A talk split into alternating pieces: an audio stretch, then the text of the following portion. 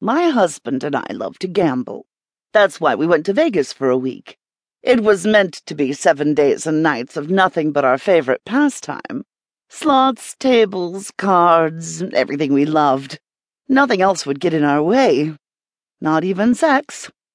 There was simply no time for it. To my husband's way of thinking, why waste valuable gambling time doing something we could do at home? I agreed with him. Well, kind of. As it was, Bill was right. Lady Luck was really on our side. We were hitting everything in sight and winning all kinds of money. Pretty soon our winnings reached well into the thousands, and the hotel put us into a comp suite. The following day, the fast pace was starting to get to me, so to relax a little, I took the afternoon off from gambling.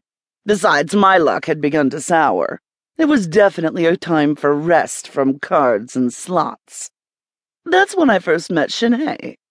After meeting her at the lounge, I invited the younger black woman back to our suite for a cocktail and a soak in the room's hot tub. After about an hour of soaking and chatting, Shanae told me of a male dancer service that catered to private parties inside your hotel room.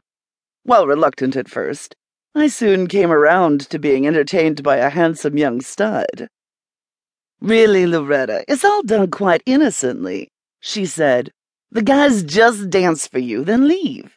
They really can't do much more than dance. If I'm not sure, I think it's against the law or something. At the time, what she said made all the sense in the world. So with that, I told Shanae to make the call.